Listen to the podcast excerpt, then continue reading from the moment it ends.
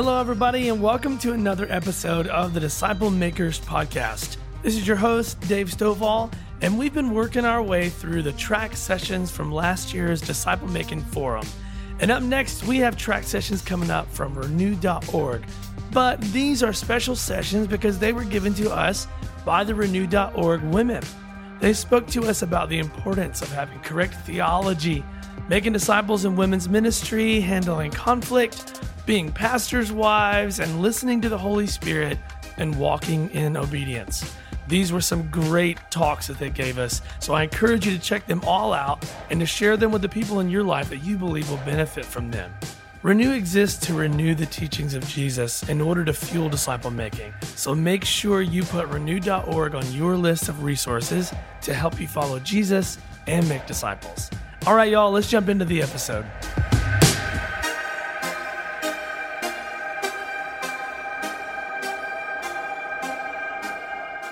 So I will go ahead and introduce my dear friend Shamarra.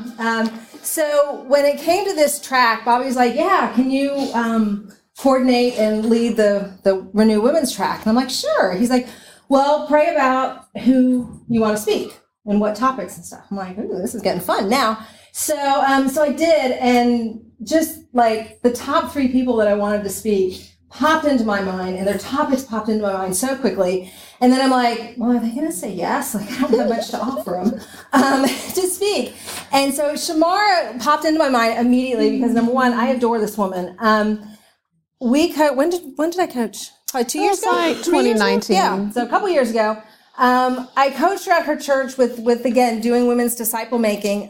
She is a lead pastor's wife.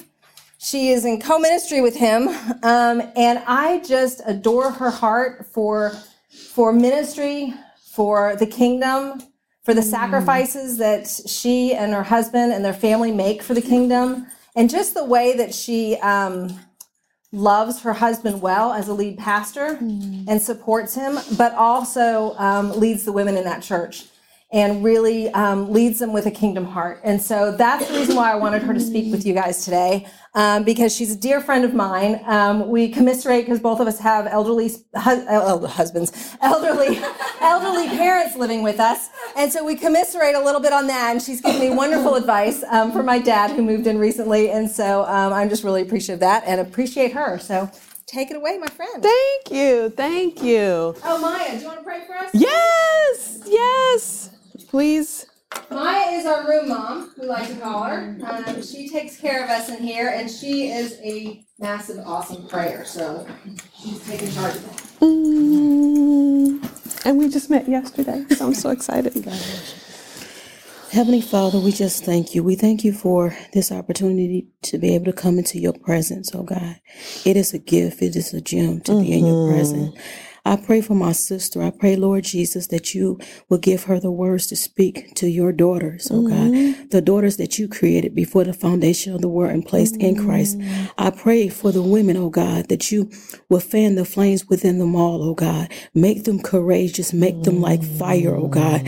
I ask, oh God, that you would touch them from the crown of their heads to the sole of their feet, oh God, and that when they walk this earth, oh God, that people will see that they are lights, oh God. Let them be great pillars, oh God.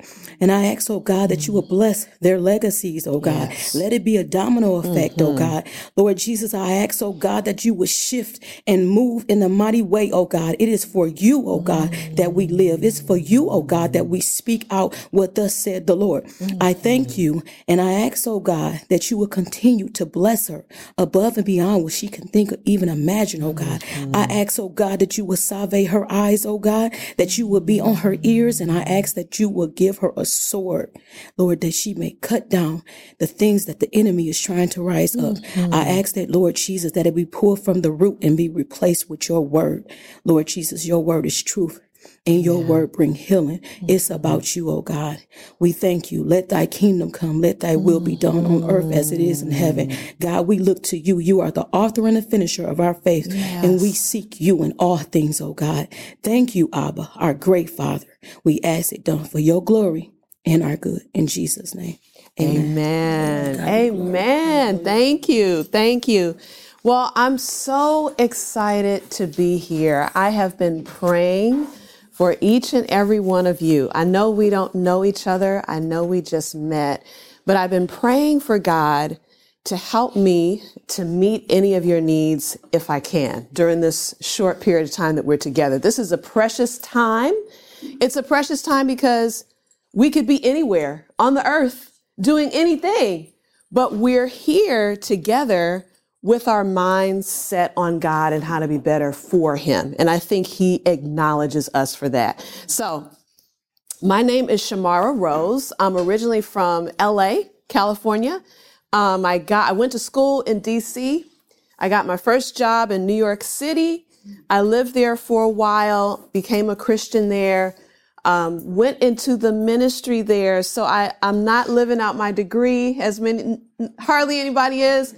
My family was really upset about that, went into ministry, but I definitely felt called to go in the ministry. I love the women's ministry. I love preaching. I love teaching.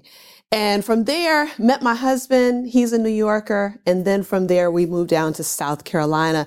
I love the South. Come on. I love the South. I know there's some crazy things about the South, but I'm a Southerner now. And my kids are Southern kids.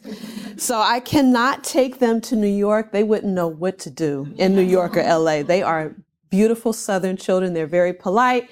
They say, yes, ma'am, no, ma'am. I had to get used to that. But it's awesome. So I wanted to find out who is actually in the room today. I got to do a little bit of that before everybody came. I was just wondering, the class says pastors' wives.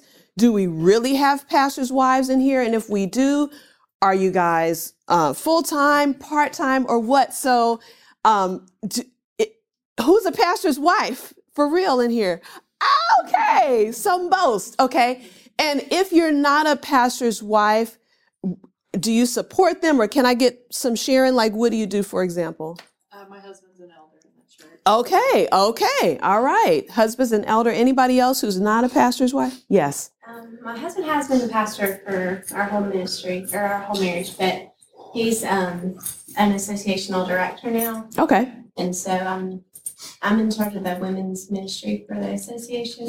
Okay. So you'd have lots of stuff. Nice. Okay. For those of y'all who are pastors' wives, are you guys paid? Can you raise your hand if you're paid, like full-time? Okay. You mean the wife? Yes, the wife. No. Okay, nobody's paid full-time. Okay, you are. I'm paid because I lead worship, and I'm paid part-time. Okay. Is anybody paid part-time? Okay, awesome. Say again? A little bit. Okay, here and there. Okay, well, first what I want to do is just acknowledge you all.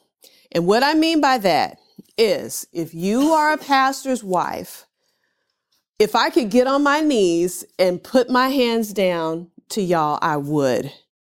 It is not an easy job. It is not an easy job, what you do. And as I wish you could see the faces I see some of you guys like, no, it's not. I see the looks like, no, it's not easy. And when I think about this job, I think about your amazing commitment.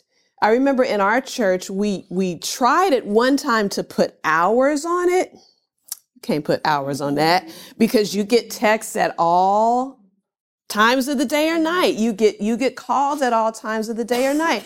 Your husband has to be in the meeting and maybe you're not expected to be there, but it's with a couple and you're there anyway.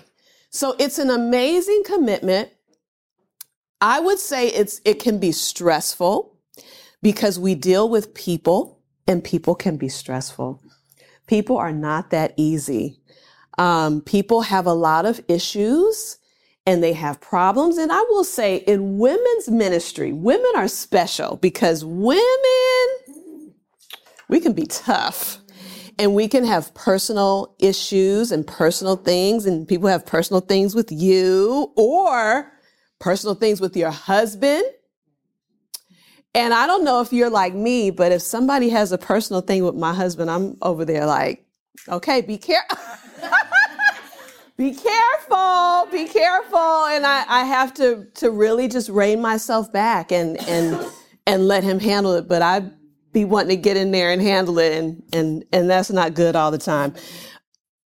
Your friends in the church are your clients. They're your consumers. What I mean by that is you have, you know, a group of best friends, and something may be going on with you where in a regular job, you might be able to confide in your friends. But because your friends are in the church where all the stuff happens, they are going to know sometimes who you're talking about. And so you can't tell your friends. You have to find, and this is why I love talking to Michelle, because I could tell her all my issues and my problems. She doesn't know who I'm talking about. So it's awesome. But in your church is very, very difficult. I do want to say, so the title of this class is Courage, Conflict, and Connection. Okay. And the class is for, to help you figure out how you can support disciple making in your church. I will say, distraction is a major enemy of disciple making. And what I mean by that, when you're leading a women's ministry, there are so many pulls at you. Oh, the women's bathroom needs remodeling. It looks horrible. What are you going to do about that, pastor's wife, first lady? What are you going to do? Oh, the church needs a playground. We need a new playground. What are we going to do about that, pastor's wife? We need you to form a committee. Pastor's wife, we haven't had a tea this year. We need a tea. And it's like, if you don't, I'm sorry, I keep having to wake this up. But listen, if you were to respond to all these different pulls on you, you'll have a tea, you'll have a great looking bathroom, and you'll have a playground. But you won't have any disciple making in your church if you allow yourself to be pulled in all these different directions. You are rare. You're rare. If you have the flexibility, I am paid by the church full time. So I have the flexibility to spend hours praying, researching, looking up methods, talking to other people.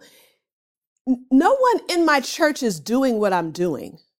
So if I get pulled in a direction where I'm off plan in this one thing, then there's literally no one to corral the women and focus them on disciple making. This is something that I had to learn because I like teas. I like going to a tea. I want to organize a tea or a breakfast or make muffins or sell something. And over the years, my husband used to tell me all the time, he's like, you cannot be distracted. He's like, nobody's doing what you're doing. Please, please stay focused on this. And so distraction is your enemy. You have to be more focused than anyone in your church on this so that it can happen. Another enemy is pushback. And this is very interesting because you would think that if you're bringing a message of making disciples to the church, the people would be excited, right? The people would want to hear it. This has been a little bit discouraging for me because what has happened is as we focused more on disciple making and we talked about it every Sunday from the pulpit and in our conversations with people, I had she's like an elder's wife in my church, come up to me and say, you know, she's like, let's take a walk. So I was like, okay. So we took a walk.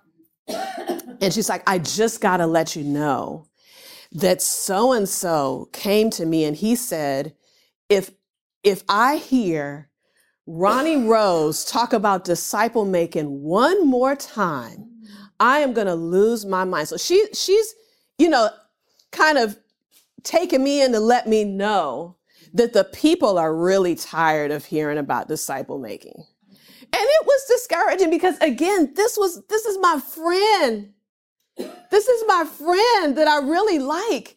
who I'm counting on to be on my side. And she's like, I'm just here to let you know, like, can you guys please stop talking about that? And it was so discouraging. And I went back and I thought, should we stop talking about this? Like, should we? Like, and I'm like, I don't think we should. We're the only one. We are here to focus the church on it. So if that has happened to you, or if it does, I empathize and I sympathize with you, because I have felt often like Elisha in the cave.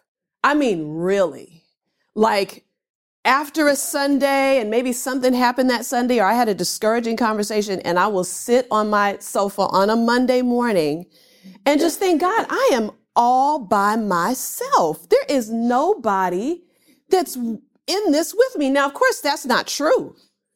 And hopefully, if you're feeling any of that, after today, you won't feel it anymore. I'm with you. There's other ladies that are with you in this with you. So let's look at a scripture. Now, this is hilarious to me, because in the class yesterday, this is the very scripture that Michelle did. So I'm sitting there like, oh my gosh, we're doing the same scriptures. But it's okay. Maybe we need to hear them more than once. All right. So Ephesians 4:13, let's read it together. It says, so Christ himself gave the apostles, the prophets, the evangelists, the pastors and teachers to equip his people for works of service, so that the body of Christ may be built up until we all reach unity in the faith and in the knowledge of the Son of God, and become mature, attaining to the whole measure of the fullness of Christ. Wow. Now, I'm an editor. I love English. I love words. I love when you have these sentences that are like 8 lines long, because you really have to break it down and find out, now, what are we saying here and who's saying this? And then I didn't even include all the rest that she had on the screen yesterday, but it goes on and on and on. Let's look at this. Who gave the apostles, prophets, evangelists, pastors, and teachers? Who gave them? Christ gave them. I don't know why that stuck out to me.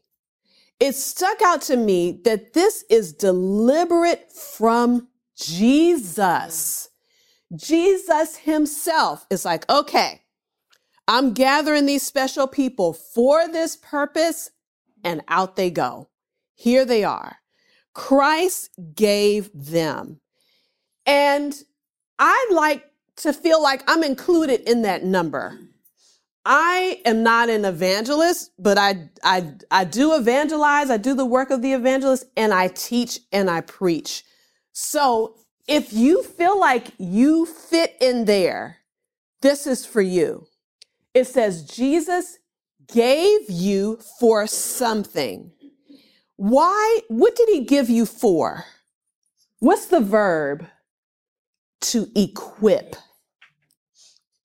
You have been given to equip. It's very specific. Very specific. That's a verb that I can envision somebody being equipped for something. When I think about that verb equip, I think about somebody dressing somebody else for battle.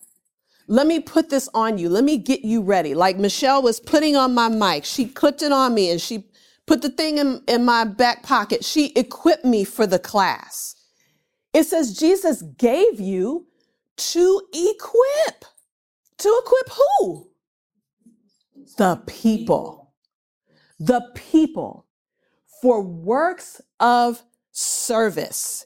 And we could go on and on. What are the things that are going to be a result of us equipping the people?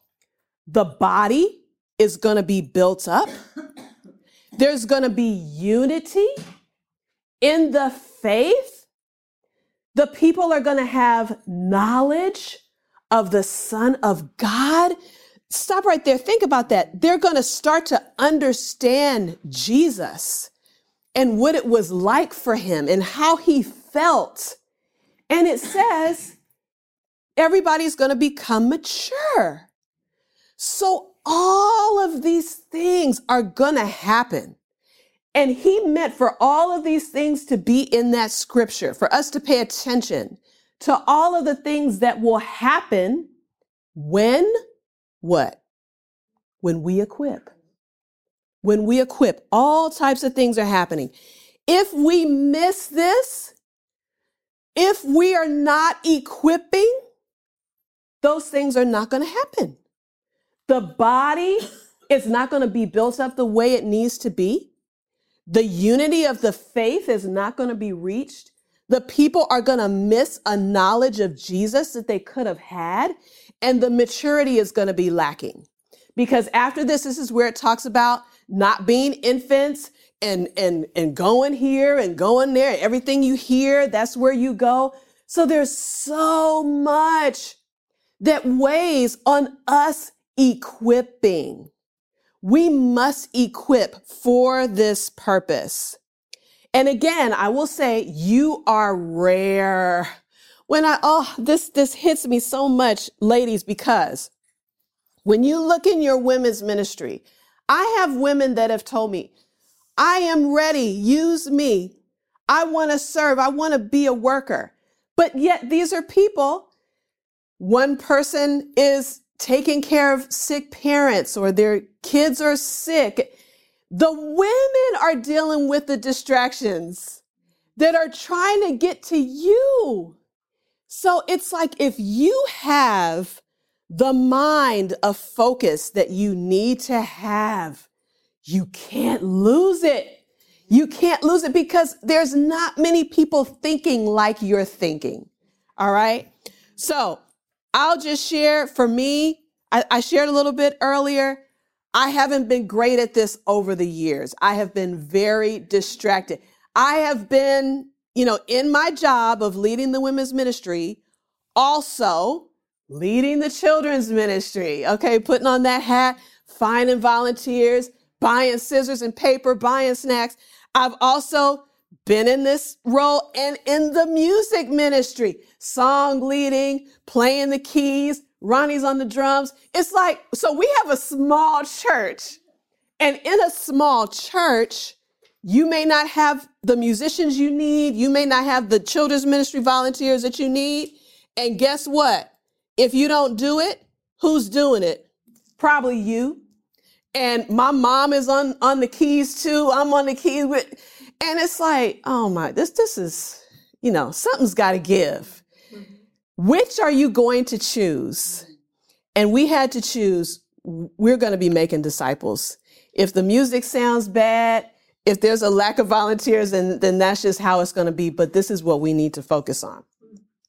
All right. Moving on from here. So I keep bringing myself back to the title of the class. How can you support disciple making in your church? And here's my answer for you. Be a maker of disciple makers yourself. I think that's if I could put the whole class in an answer, I think that would be the answer. And somebody said it yesterday, as a minister, as a pastor, you're calling all the people to do something. It's helpful when you are doing it too. So I want to share a little bit about that now. So a week ago, I was meeting with one of our D groups. It's one of the D groups that we have that has mostly young single women. So they were like in their late 20s, they're meeting together. So one of them, she's like, I just got to share. I just don't know what my purpose is. She's like, I've been praying and asking God, what is my purpose? And I've been listening. I don't hear anything. And so I'm sitting there like, hey, let me interrupt for just a second so that you can hear a brief message from our sponsors. Here they are. Wouldn't it be great if someone who knew what they were doing, who actually had proven results, would just share with you exactly how to make disciples? Hi, I'm Doug Burrier, a decision scientist and a real-life disciple maker. This year, I'm discipling 6 of my neighbors. That's crazy. They don't even go to our church. My friends and I made 1,392 disciples last year. So if you're tired of hearing the same old blog and keynote messages, droning on about the why, the need, and the theory, I want to invite you to hear the simple how-tos that have bunches of churches and hundreds of people making thousands of disciples all around the world. how to recruit, how to get them to love reading the Bible, how to transform them, how to run a meeting, like a real proven agenda, how to make individual disciples in a group setting, how to give people the wonderful, abundant life that God promised them. This is what I found in Sustainable Discipleship. It's not materials, it's not another program. It's a simple, repeatable set of how-tos. If you're ready for something proven, practical, and different, visit sustainable-discipleship.com. That's sustainable-discipleship.com. The team will be happy to share with you everything God shared with them. All right, let's get back to the episode. Wow. So we still got people here that don't know what their purpose is. So I said, well, let's look at a scripture. This is the scripture that we looked at. Michelle looked at it too. I told you we got the same scriptures in here. But I said, let's look at a scripture. Now, here's the thing. We all know the scripture. We've been hearing it our whole entire life. If you grew up in church, I had it memorized, the King James Version. When I was 5, we heard it in church so much. But here's the thing. The scripture has power and the scriptures are alive.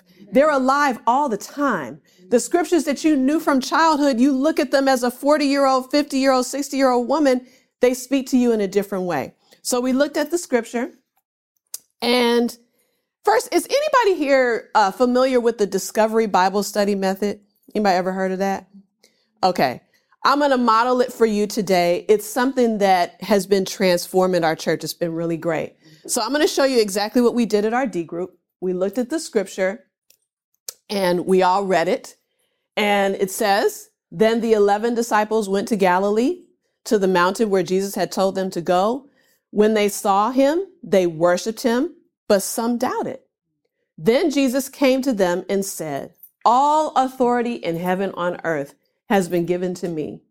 Therefore, go and make disciples of all nations, baptizing them in the name of the Father and of the Son and of the Holy Spirit, and teaching them to obey everything I have commanded you. And surely I'm with you always to the very end of the age. So I said, does anybody have another version that they would like to read it in? So somebody had the Message and they read it in the Message. And so from there, I asked them, okay, somebody summarize it in your own words, as if you were telling your friend, as if you were with your friend, you didn't have your Bible, but you were verbalizing the scripture. Would anybody like to take a shot at that? Any extroverts that don't care? Anybody? Okay. Yeah. Well, Jesus saw his people that were following him, and some of them doubted, even though they were worshiping him. Mm-hmm. But he told them, because I have this authority in heaven on earth that's been given to me, I want you to go, because you're my disciples, and make other disciples of all nations. I want you to baptize those disciples and in the name of the Father, Son, and the Holy Spirit, and teach them to obey everything I have commanded you. And surely I'm going to be with you. Don't worry about it. I'm going to help you and equip you. Yes. Thank you. Thank you. That is a very powerful tool, to be able to take the word and digest it and then just put it in your own words. Just that it's the Deuteronomy scripture. It's talking about it when you're on the road, when you sit down, when you get up, just saying it in that way. So we did that. And then after some more discussion, we discussed it and just talked about it. And I said, well, what is the Spirit telling you? What do you feel like the Spirit is telling you that you need to obey from that? Because that's a key question. We can read that. Oh, yeah. And we can even discuss it in a great way and pull out some really great insights. But guess what? What are you being told to obey from the scripture? This is really Christianity right here. How am I leaving different? When I leave, when I close, when I shut my Bible and get in my car, what's different about me as a result of reading that scripture? So does anything come to your mind? When you read that today, right now, what can you say you will go and do? Make disciples. Who said that? Yeah. All right. So you might decide, well, for me, it says I have to go make disciples, and I'm deciding to do that. And that's exactly what these girls were saying. You know, now remember, the original thing was, oh, I don't know my purpose. I've been praying for God for revelation. It's like, you don't have to really, you don't need really a revelation. You know, by reading the scripture tells you, okay, well, if I am a disciple and if I believe that these are the very words of Jesus, and they are, I've heard about a red letter movement, these people that only believe the red letters of the Bible, only, well, guess what? Red letters. Jesus is saying this. We believe in Jesus. So you have to get up from the table saying, okay, well, I'm going to make a disciple. I'm going to make disciples. I'm going to obey this. So we did this in the group. And the point is to get people to close their Bibles and leave and obey. So in our church, my goal is to equip every woman to do that. It's to equip every woman to be able to go somewhere and make disciples. This method, this Discovery Bible method, I'll tell you why it's key. In our church, we have studies that we typically do with people to help them become Christians, but not everyone feels equipped to do them with other people. They're lengthy. They have, they're great. They're really, I got converted through those studies, but they're a little lengthy. There's a lot of illustrations, and your average person feels like, I just don't have what it takes to do that. The Discovery Bible method, what we kind of just modeled here, anybody can do that. Your youngest Christian, somebody who's not even a Christian yet, can do that with their family. That has happened, where somebody took a scripture and went home to their mom and said, Mom, read this with me. Let me retell it to you. What do you think God is telling you? What do you think the Spirit is telling you need to go do?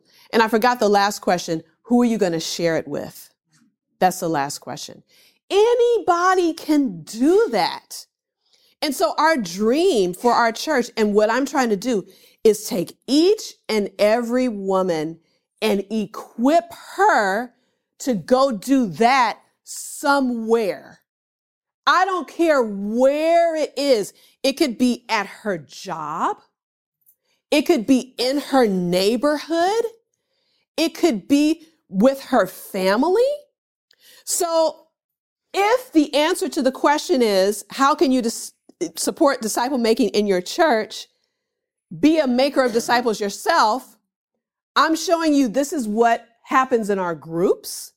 And now I'm going to share a little bit about me.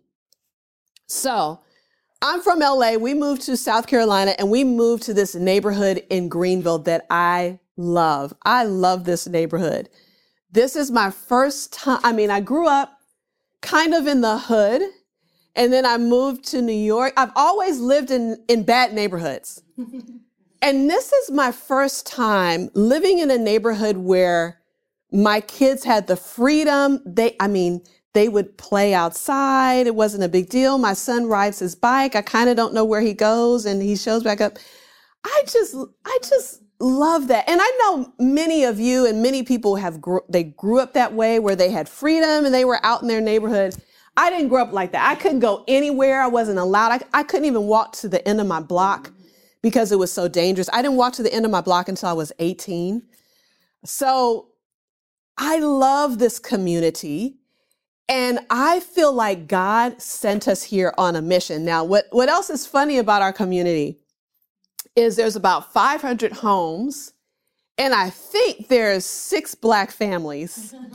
So everybody knows who we are. And this is hilarious to me, because I'm like, I'll meet people and they'll say, oh, I know where y'all live. Oh, yeah. Oh, you don't have to tell me. You live on Rock Road, and you live in the house that's up. Oh, yeah, I know where you live. I'm thinking like, oh, my God, they know where I live. They know me, and they know my name. They'll drive around in the golf cart. They'll be, hey, Miss Rose. Hey, Shamarra. How's Steven? How's Kaylin? They know my kids' names. I'm like, oh, my God, I know that person. So It's a great community where people, they want to be interconnected. They want to have relationships, and I'm just not used to that. So it's awesome. So being put there, my husband and I were like, we are the mission team for this neighborhood. Now, I mean, I don't know who doesn't know God and who does, but we look at ourselves like, okay, we are here. This is our neighborhood. We fast and pray for our neighborhood. We walk our neighborhood. We pray for the houses that we pass. We pray for the families that we pass. We keep a list of the neighbors that we meet. We go through their names and we pray for them. We came to the neighborhood looking for ways to serve the neighborhood. Now, this is difficult in America where everybody has everything. I mean, what do people need to be served with? But we were still looking. So this past summer, the first thing I did was, we were praying and fasting for our neighborhood, and we were looking for needs. Like, what do people need? And so I met a lady, and she's like, oh, I'm starting my business, and I need somebody to edit my website. Now, I do love to edit, but I was like, oh, do I really want to commit to doing this? And I was like, you know what? I'll do it. I'll edit your website for free. So I started doing that for her. And then also our son joined the swim team, and they needed somebody to work concessions. I was like, okay, I'll work concessions. And then we found a women's home that was helping women come off of addiction. I was like, okay, I'll come help there. So this is something else that we do in our church too, is we encourage everybody, find a place to serve and stay there. Like, not, I don't mean like you served in the soup kitchen and you came back home. But plant yourself in a place where you're going to be for a good amount of time so that you can build relationships there in the hopes that you can make some disciples there. So I'm reaching out and I'm trying to meet these different needs, really not knowing which of these circles I may be able to put myself in to try to have a group to make disciples there. So the lady that I'm editing for, she's like, let me take you to lunch one day. We go to lunch. And we don't talk anything about, anything spiritual, really. And we're walking to the car. And she says to me, you know what? I had an idea. I had an idea for our neighborhood. She's like, I have a vision. My vision is that we would get women together in the morning after they drop their kids off. And we would pray together with the women. And she's like, don't worry, I'll get the women there for you. You just do what you do. Because she knows I teach and preach with her. She's like, you just do what you do. You bring your Bible and you do your thing. And I'll get them there. And I'm sitting there like, what? Now, my friend, she's not like spiritual. Like she does her thing. And it is known. If you look at I'm just going to say she does her thing. And this is not the person that I would have expected to be the person that's like, I'm going to open this door wide for you. She knows everybody in the neighborhood. Her house is the house where they have the events and everybody knows her. And I'm like, this woman is opening the door for me. Like, I don't think I could have put myself out there and been like, hey, everybody, let's have a Bible study. But she can do it for me. And she has been my person of peace. So I said, okay, listen, let's get together. Let's plan this group. And so we talked about, it's going to happen. So she's like, I think we should do it in January. I said, that's fine. So that's one thing. So this is kind of what we are encouraging women to do. I have a woman that she is a single mom and she couldn't come to church on Sunday because she had to take a second job at an assistant care facility. My girl is like, I'm here at this assistant care facility on a Sunday. The people don't have a church service. Why don't I give them a service? So she goes, gets her own communion supplies, and they roll in, like some kind of music thing so they can sing. She sings hymns with the ladies and the men and does a message. Oh my goodness. I was like, this is great. So our services are switching to afternoons. And so now more of our people can actually go and help her do this service. That's one thing. Another woman, she's retired. She wants to do something in her neighborhood. She got on her neighborhood Facebook page and she's like, okay, I want to have a Bible study. Anybody that's interested, let me know. People are letting her know. So things like that, like helping these women to be who God wants them to be. They can bring the scriptures to people. They can help people become disciples. And it's going to look different among the women, but the Spirit works. I would not have ever asked a single mom to do that. The Spirit worked in her and gave her the idea to do it. And she is doing it. And even, aside from that, like our goal is for people to start groups. But out of this has come, a good friend of mine at church. There's a guy there that he's not a Christian, but she's super attracted to him. She's really trying to do the right thing and be righteous. And this has helped her to have spiritual conversations with the guy to try to get him to where he needs to be. So just trying to get women to be disciple makers, really.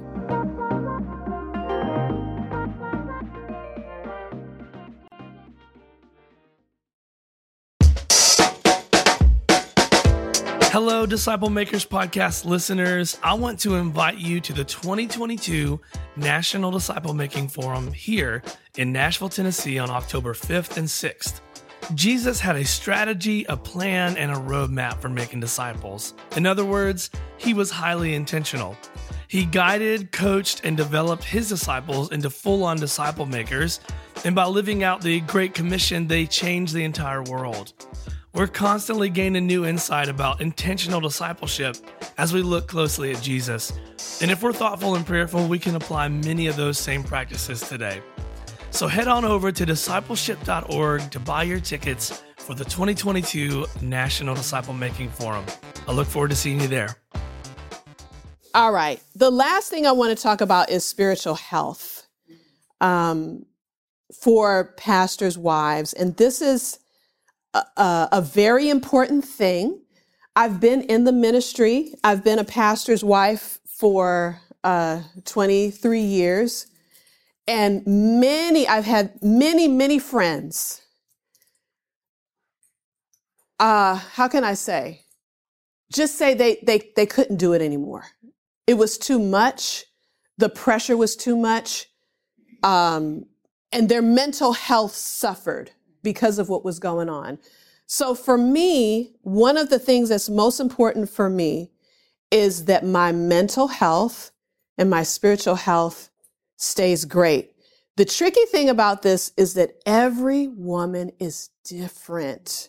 When I was young in the ministry, when I was 23, I set out to find the secret to women's ministry. Really, seriously. Every time I would go to a conference, I said, I'm going to find a secret. And I would ask women, so what do you do? What's your schedule? Okay, what do you do? And I would write notes, and I would keep my notes. And you know what I found? Every woman is different. Every woman is different. Some women, they can be running around the whole week, running here, running there, and discipling 10 people. And they are happy and good to go. The next woman, it will send her over the edge. She can't do it. The next one is totally different. She has small kids and she puts them in daycare for 2 days, and those are her ministry days. It was like I couldn't find. So I said, maybe God is saying to me that within yourself as a woman, at the end of the day, you have to be accountable to God and do the very best you can. There's a scripture in the Bible that says she did what she could. I think that's so funny. I mean, we're taking it way out of the context, but it's a little scripture that says she did what she could. And I love that. I'm like, every women's minister does what she can. She does her best for God. So when it comes to spiritual health, I just wanted to leave you with a few things. Number one is Jesus. Jesus is my friend. I tell him everything. I have no problem telling him everything. And sometimes I allow myself, I'm a writer, so I like to write my prayers, and I'll just be writing and be so mad and and I just let myself get all the writing out, how mad I am. And every time I do that, the Spirit disciples me. It's like he allows me to see my issue or my anger, my madness, and he will tell me exactly what to do. And I close up my journal. I'm good to go. That's just me. But whatever it is for you, the prayer, the fasting that you do, however you can connect with your friend. And let me tell you, I have abandonment issues. I have some real things that have happened in my life that have been very hurtful, that make relationships hard for me sometimes. Jesus never leaves, which I love. I love it. He will never leave you. He's the same. When you get on your knees, you know who you're going to is the same person that you've been getting on your knees with the whole time before, and he's going to stay the same. And I love that. And he keeps my mental health in check. Like, I'm good. People ask me, "Oh, are you good?" I know it's a lot. I'm like, I'm good. I'm telling him what's going on, and he's going to help me. And I also look at my past, and there have been times in my past where I've told him, if you will do this for me, I won't ask you anything else. I mean, really, I mean, serious things with my children. With one of my kids really had some development issues, and it was horrible. And I think I cried for a good 3 years straight. And I would go to him and say, God, if you do, like, literally impossible prayers. And he has shattered them. He's answered them. And so in obedience to him, I'm like, you've done it. I'm really trying not to go crazy with this. I know this, whatever this present situation is crazy, but I asked you to do the thing before, you did it, and I'm not tripping. I know you're going to do this thing for me. So I'm telling you, this is how I walk myself through my mental health journey, because I have a lot of friends. They couldn't take it. Over the edge they went. And I'm like, I really love the ministry. I want to stay here. I don't want to go over the edge. And these are the things that help me to stay sane. The second thing is a team. I can't overemphasize this enough, you guys. I struggle with my faith. I'm very negative. When I come home from a Sunday and it didn't go well, what am I thinking? Oh, why are we even doing this? Oh, well, I never should have went into the ministry. Should have stayed an editor. Should have stayed in LA. What is God trying to tell me? And you need just a few people, a few faithful women that won't let you go over the edge. I'm telling you that when you're there, they'll listen to you, but they'll tell you, oh, but you know you're awesome. You know you are awesome. You know you need to be. What are you talking? But this is your strengths. This is what God put you here for. He chose you. You prayed, remember? And he answered, remember? I mean, because I don't know about you, but there's a ton of people that sometimes will be eager to jump down in the hole with you. Like, I know, maybe you don't need to be in the ministry. Maybe you did need to move here. And like, I get that, but that's not what I need at the time. I need my team. I need people on my side. And there's not a lot of people that have that faithful bent. So when I find them, I'm like, all right, so You gotta stay my friend. You gotta stay my friend. And I know I'm that for people. And I try, and I can't be that for 100, but I can be it for a good few, and I try to be that. And Michelle is actually one of those people for me. And I tell my friends this a lot. We had a relationship that wasn't in person. She only knew me over Zoom because we were in different states. And she would say things to me like,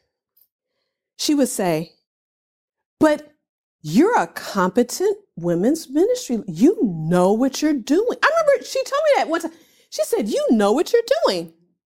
And y'all, I actually said to myself, but how do you know I know what I'm doing? How do you know? And I was like, but if you came to my church, maybe you wouldn't think I knew what I was doing. Maybe if you saw. And I was like, how is she able to extend that trust and confidence in me, a person that she's never met?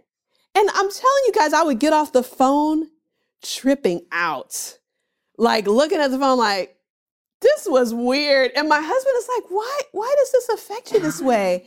And I think some of our interactions, we don't get that a lot. Like there's nobody saying, you got it. You know, you got it, right? You know, God has chosen you. You know, he's given you a gift. You know, you're gifted. You know, these are your gifts. We don't have anybody doing that. And that is awesome when you have it. And we need to be that for other people. And I really try to do it. So you need a team. Boundaries. Another one that I love, teaching people not to rely on you. Yes, you're the first lady or whatever they want to call it, but no, you got to feed yourself. You feed yourself on your own sofa, at your own kitchen table, in your own living room, on your knees, in your Bible. I do what I can, but you can't rely on me to feed you. Like we used to hear that a lot. I'm not being fed. Well, what can I do? You can feed yourself. We live in America where everyone can get a Bible and most people are literate and can read it. And guess what? If you can't, you can listen to the Bible. You can watch it on YouTube. And I'm not saying that we don't, you know, that Ronnie doesn't preach and teach and I don't preach and teach. We do. But I'm saying it takes people out of the ministry, that pressure of, you know, all these people. I don't feel fit. Oh, you got fit. No, I know. Nope. You have to know what God is expecting you to do. Whatever he expects me to do, I'll do it. But some of the stuff that people put on your plate, it don't need to be there. So we take it off the plate because we want to be mentally and spiritually healthy, right? And then the last thing is being a safe place for your husband. Ooh. Now, this is another tricky thing because everybody's got a different husband.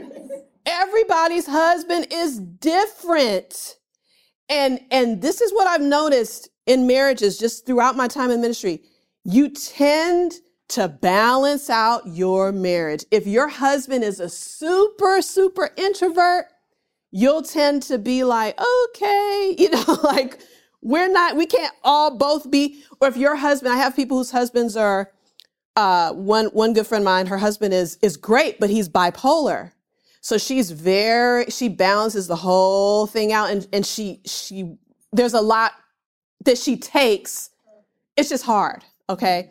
So all of our husbands are different, and you have to learn, how can I really lift up this man and make it awesome for him? There's a series on Netflix called First Ladies. I think it's Netflix. And if you haven't had a chance to watch it, it's amazing. It goes through a few presidents' wives, and it shows how some of them are different. Like you have a Hillary Clinton who was very involved, who was very out front.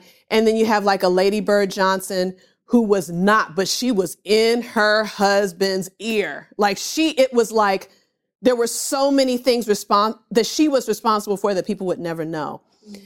With my husband, this is something that my husband does that's really funny that I just had to get used to. So he does this thing where he goes off and he's been researching something or he's been talking to somebody and he gets really, really inspired. And now we're going to do a whole thing now, you know, in the church. And so I'll be sitting there. I'll be just sitting there like relaxing. He comes in and he's like, okay, I just talked to so-and-so, and I'm just, and it clicks in my mind like, okay, here we go. We're going on a thing now. We're doing a thing. And I gave it a name. I call it Dream Blast. Dream Blast. And I just have to sit there. You ever see the person with the air and the hair, their hair? It's the blast. And it's just Dream Blast. And I'm like, okay. And I sit there and I have to watch my face. And I have to watch my heart, my faith, and be like, okay, just hold on. It's going to be okay. And the truth is 99% of the time, the ideas he has are really awesome. They really, truly are. I just am not a risk taker, and I don't like that whole, like, what are we doing now? Just tell me what we're doing. But we're, so, I don't know if any of y'all have husbands that are that way. But, you're there for a reason. And sometimes I have to play the advocate, like, so what now? Like, weren't we doing this? But it works out well. So that's all I got, guys. Went a little long. Apologize for that. But hope that's encouraging to you. Yeah. Thank you. Now y'all know why I love this woman, right? I mean, truly, adore this woman. That's awesome. And I love it when God tells us to take risks, because I had never heard her speak. I have no idea at her church what she does as far as teaching and that kind of thing. But God was like, no, ask Shamarra. I'm like, all right. So, and I remember Bobby, his wife is here, Cindy, saying, well, do you know how she does? Like when she speaks? I'm like, no. But I think it's going to be awesome. And he's like, well, all right. And obviously, God didn't let us down, did he? So thank you, Shamarra. Does anybody have any questions for her? Okay. So I probably am your husband. Repeat the question, too, for the mic. Okay, yes. I'm very type B. I'm super extroverted. But, man, I'm just like, whoa! And so I don't feel like I would say I'm not super reliable. I'm a great friend. I'm so relationally, I'm very, very good. But I've always hated school. I've always hated reading my Bible. Is by far the top hardest thing I've ever tried to force myself. And I literally have to force myself. And I'm still just doing real bad. Mm-hmm. I'm not a lead pastor's wife, thankfully, but I'm a worship pastor's wife. Okay. And maybe there's some, yesterday we went there, or 2 days ago, they're like, just read your Bible. And I'm like, oh, okay. So I don't know exactly what my question is, but more so I know that I'm supposed to do mentoring discipleship. I know that. I know what I'm supposed to do, but it's that discipline of doing it. Yeah. And because my personality is I'm really good at starting stuff. Uh-huh. I'm not the person to be in charge of keeping it going. Mm-hmm. I'm like, here's the train, jump out, okay, you drive. So I don't know if there's a way. I feel like maybe your husband might be similar in that, but he's a lead pastor. So, yeah. Well, what's your husband like? Oh, let me repeat the question. So she's saying she's super extroverted. Very full of ideas and just not super reliable, but just wondering how she can do what she needs to do as far as disciple making. Is that right? Yeah. Okay. How's your husband? He is steady Eddie. Right. He molds other people's personalities, but he is definitely more he's not introverted, but he's as introverted as an extrovert gets. Right. So we're a perfect balance. Yes. But I think he's also type B, though. Mm-hmm. So, neither one of us are crazy structured. Well, he's a worship pastor, so he's an artist, right? Yeah. Yeah. Well, just to encourage you, one of my children is does not learn in a typical way. Yeah. And I had to find... How can we do this whole school thing? And so a lot of times when there would be material to memorize, I would have to go find a YouTube video on it with pictures that explains the whole thing. And he remembered the whole thing. Mm-hmm. He remembered it. And I think you know, for you, I love your type. I feel like people like you adopt me. They, oh, definitely. They adopt. Yes, the extroverts will adopt an introverted friend because we don't go out and pick the friend. They pick us. Yeah. So you likely round out your husband. And I wonder, like, what the culture is in your church with your lead pastor, like if they're heading in a certain direction, do they want people to start groups or anything like that? Yes, they're our whole staff's pretty new. Like, I've only been a pastor's wife for 2 years. Wow. And our pastor has been there for 3 years. Okay. And then each pastor after that has less. Yeah. Even though the church has been established for 100 years. Yeah. Oh. But it has been a major, like, we're taking this in a whole new direction. Wow. Well, that's awesome. That's really exciting. He is very like, I want people to be in each other's lives. So right now they're just trying to get people to buy into community groups and like doing life with other people, not by yourself, and accountability and being vulnerable and like, letting people in. So that is the driving force. Yeah. So I think you can definitely like just start there. And Michelle helped me a lot. She mentioned that she coached me. Yes. Which Renew Coaching is just such a great resource. Like, it was awesome for us because our churches were different. And so it was like the scales falling off of my eyes to see a new way of doing things. So that's something that you could look into. But as far as whatever your pastor is doing, I would just try to hop on board with it and model it with people. And when we started doing our people didn't, it was something so new for them that we were kind of, it's hard to implement something you're hearing, but you don't know what it's going to look like. So, but don't be afraid of making mistakes, because we made a lot of mistakes and we're just in a better place 2 years later, just because we tried and we gave it the effort. So I would see what they're doing and just try to hop on board and do it. To encourage you, I'm just going to stand a little closer to the mic. Yeah. Yeah. I've discipled women that are very similar to you. Like right now, there's one that is the worship leader's wife, and she's all over the place and in a beautiful, wonderful way, you know, but I would encourage you to find a steady Eddie, that is just really reliable, and give them permission to hold you accountable. So we're going to read through the Psalms the next 150 days. That's what we're going to spend doing.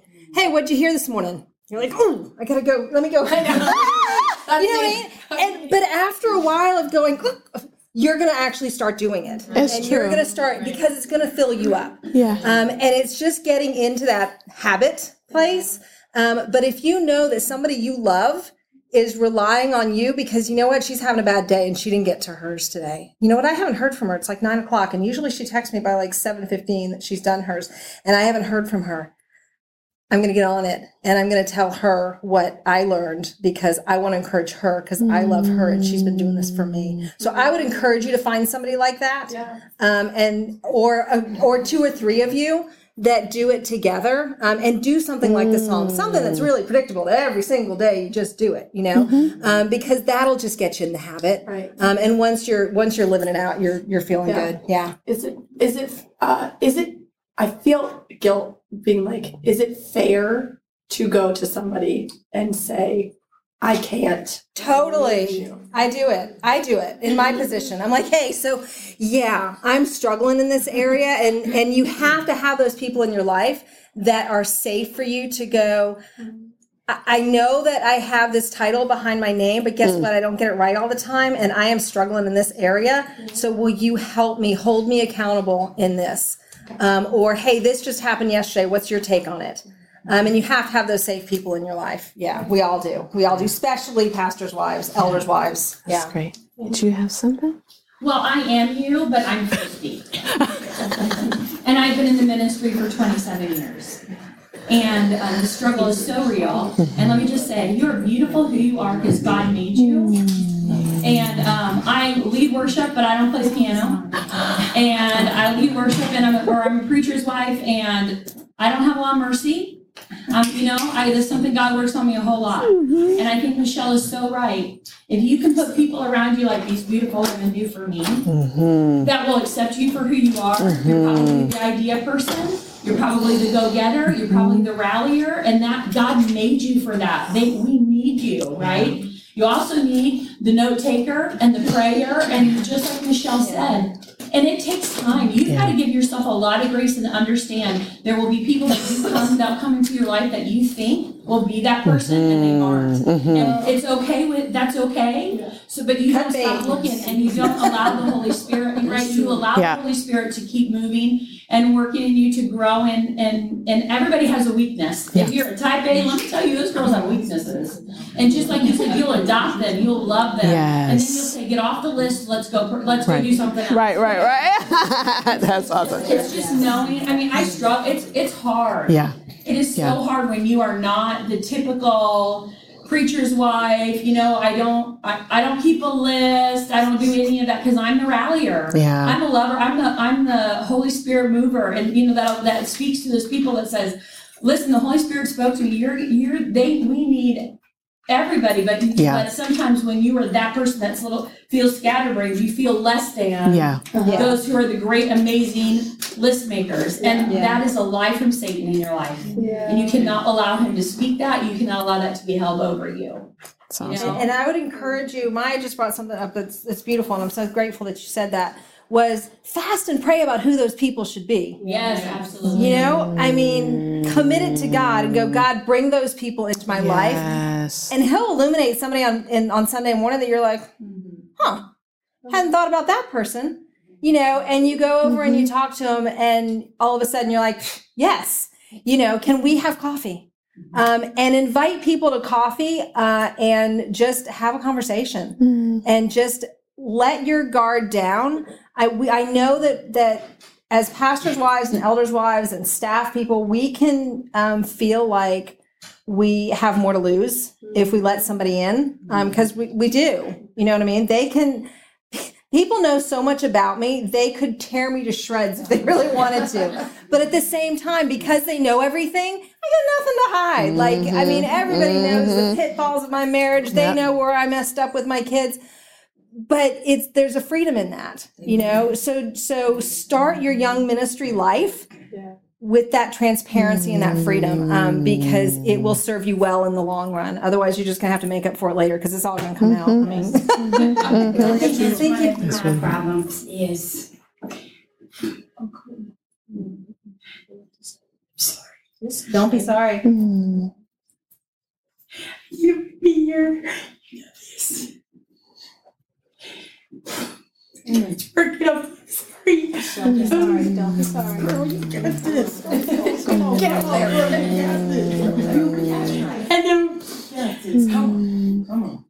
wanted to throw the towel in.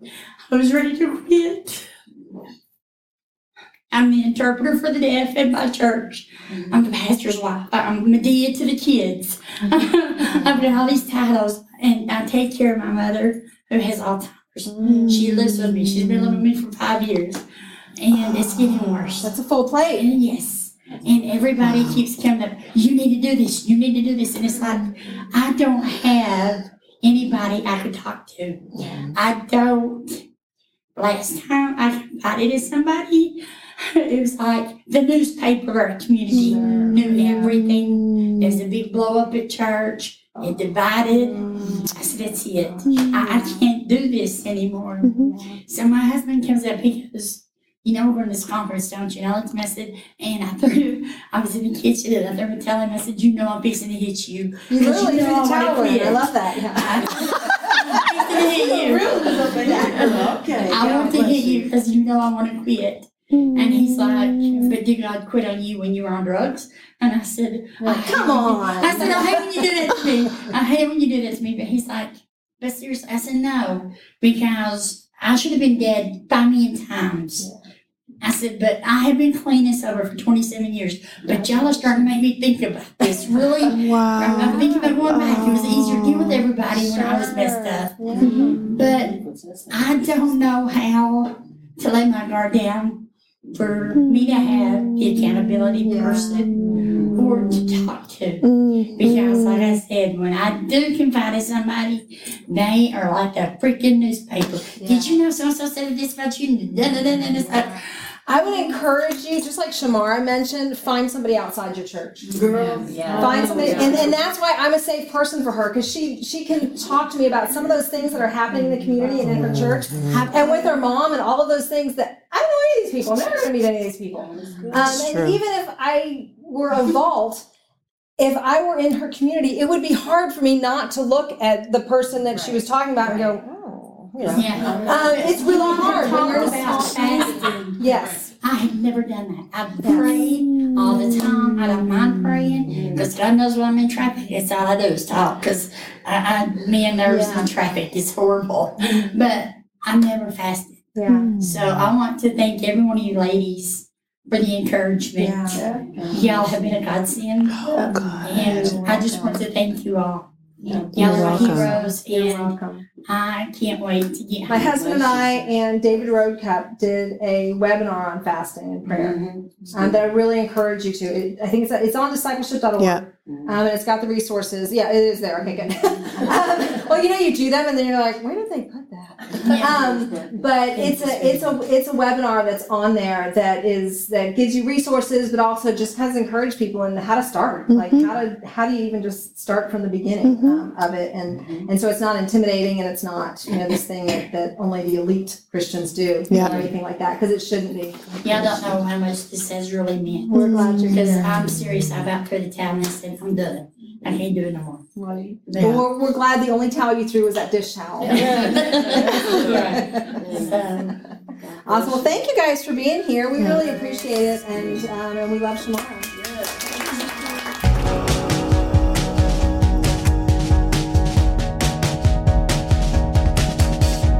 Up next, we've got another episode from Renew.org Women, so make sure you click subscribe to be in the know for the next release date. And as always, thank you so much for listening, and I hope that you have a great day.